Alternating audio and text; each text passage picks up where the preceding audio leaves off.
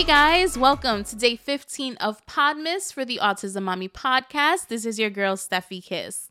I cannot believe that we're already two weeks into this. It is so surreal to me. When I first came up with the idea of Podmas, I was so concerned about how in the hell was I going to be able to drop a new mini episode for 25 days. Well, guess what? It's day 15, so we already crossed the halfway mark. I'm about to take my little vacation to New York. It's about to be lit. Like, I am so, so, so excited. But before we get into today's topic, which I'm kind of excited to talk about, I just wanted to remind you, as always, to rate, review, and subscribe to the podcast.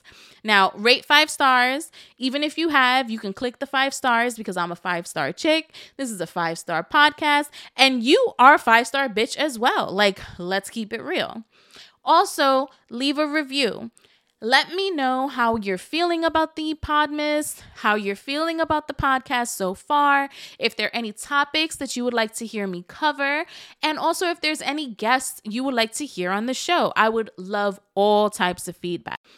Thirdly, make sure you subscribe to the podcast wherever you're listening to this podcast. So if it's Apple, or Spotify or Stitcher or iHeart, wherever you are listening to this, just hit subscribe so that you can always be up to date on when a new episode will drop.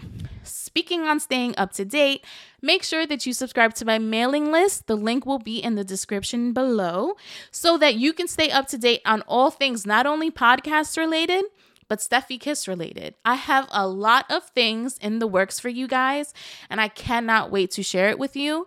And when you are subscribed to the mailing list, you will be the first one to know. Point blank, period. All right, so let's get into today's episode.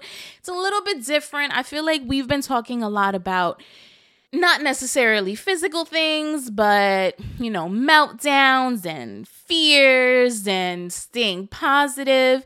But today I want to talk about something a little bit more physical, and that is hair care. Okay. One of the major questions and the first questions I get asked whenever people see Ethan, and if you haven't seen him already, check out my Instagram. I'll link that down below too so you can see, is his beautiful red curly hair. Okay. And the first question I always get is first off, where did he get his hair from? Where did he get the hair color from? I'm going to tell y'all right now, I don't know. I've never known. Both me and his dad have brown hair. My mom is blonde. My father is a brunette. My sister is a brunette. Going down the line, everyone is a brunette. Now, if you ask my mom, she's going to say it comes from her because she's blonde but that don't go. He is a redhead, a ginger, point blank period. He could be a Weasley. Like, let's just say that. For all my new peeps out there, Ethan is 12 years old with thick 4A textured red hair. And he's also on the autism spectrum. So, dealing with his hair has come a very long way. From trips to the barber to washing and detangling, it's been a struggle. And to be 100% honest, what has worked the best is time. Ethan's autism means that he has a severe delay. So while he's 12 with the body of a 16 year old, I blame that on all the chicken that he eats. He still has the mentality and understanding of a six or seven year old. But as his understanding of things has increased, we still have the sensory aspect to grapple with.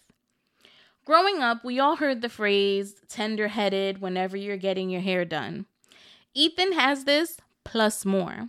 I don't know how much more it hurts Ethan when we detangle his hair, but what I do know is that he hates water on his face and the sound of the clippers scare him. So, with that knowledge, I realized that I had to come up with a plan to get him used to these acts for maintenance because I refuse, refuse to shave this kid's head. We are keeping his curls. He is going to be luscious. he is giving model face every time we leave the barber. And I just love it. So we had to figure out a way to have him embrace his curls. First and foremost would be communication. As a parent, you have to figure out what method of communication works for your child. For some, a conversation might work. Others may feel reading a story about the process can help. But for Ethan, it's always been visual cues with some verbal reinforcement. So I would show Ethan a video of someone getting a haircut or washing their hair. Or I would set up a PECS like system. And if you are unfamiliar with what PECS is, it is an anagram for Picture Exchange Communication System, where Ethan can see step by step what goes into, let's say, getting a haircut. For example, the first picture could be us getting into the car. The second picture would be us arriving at the barbershop. And actually taking pictures of the places where they're going works even better instead of finding like generic drawn pictures on the internet. We're in the age of you have a camera on your phone everywhere you go. Snap these pictures so that they are familiar with the scenes in real time. The next picture could be something like meeting the barber. If you have the same barber every time you go to the barbershop, which I recommend, ask them if you can take their picture to add it on to your PEC storyboard. Next would be sitting in the chair, followed by putting on the gown or the cape, whatever they put on so the hair doesn't fall all over you, and so on and so forth. Like I mentioned earlier, the sounds of clippers scare Ethan, so I would ask the barber to touch my hands with the clippers so that Ethan knows that they don't hurt. Then I would have Ethan try it with his own hand, just to reinforce the fact that he is not going to get hurt when they put the clippers on his head. A lot of fears stem from the unknown, right? So you want to let your little one know that everything is going to be okay. Now, when it comes to washing and detangling, that took a little bit longer, to be honest. Ethan hates water on his face. Like, legit, I don't know what he feels, but I know it ain't good. So, this really just took time and patience. We wash his hair very quickly, and luckily, his texture doesn't require shampooing that often. But what I started doing was treating his wash days like spa days. I make sure his iPad is completely charged. We put on a fluffy robe and we sit him in my makeup chair while I'm armed with a spray bottle, my Denman brush, and I go to town bit by bit, section by section, and try my best to make it a calming experience. So that means no pulling, no stressing, no yelling is involved. Now, don't get it twisted. The first couple of times I did this, it was a whole weekend procedure, okay? It was a whole weekend event because he would get up, walk away, and it didn't make sense for me to fight with him to put him back in the seat because that just gives him a negative association with the process. And that is what I did not want. My goal is to have him be like, okay, time to wash my hair, time to sit in the chair. I know what it is. Once it's done, it's done. And honestly, now we can get through it in about an hour or two.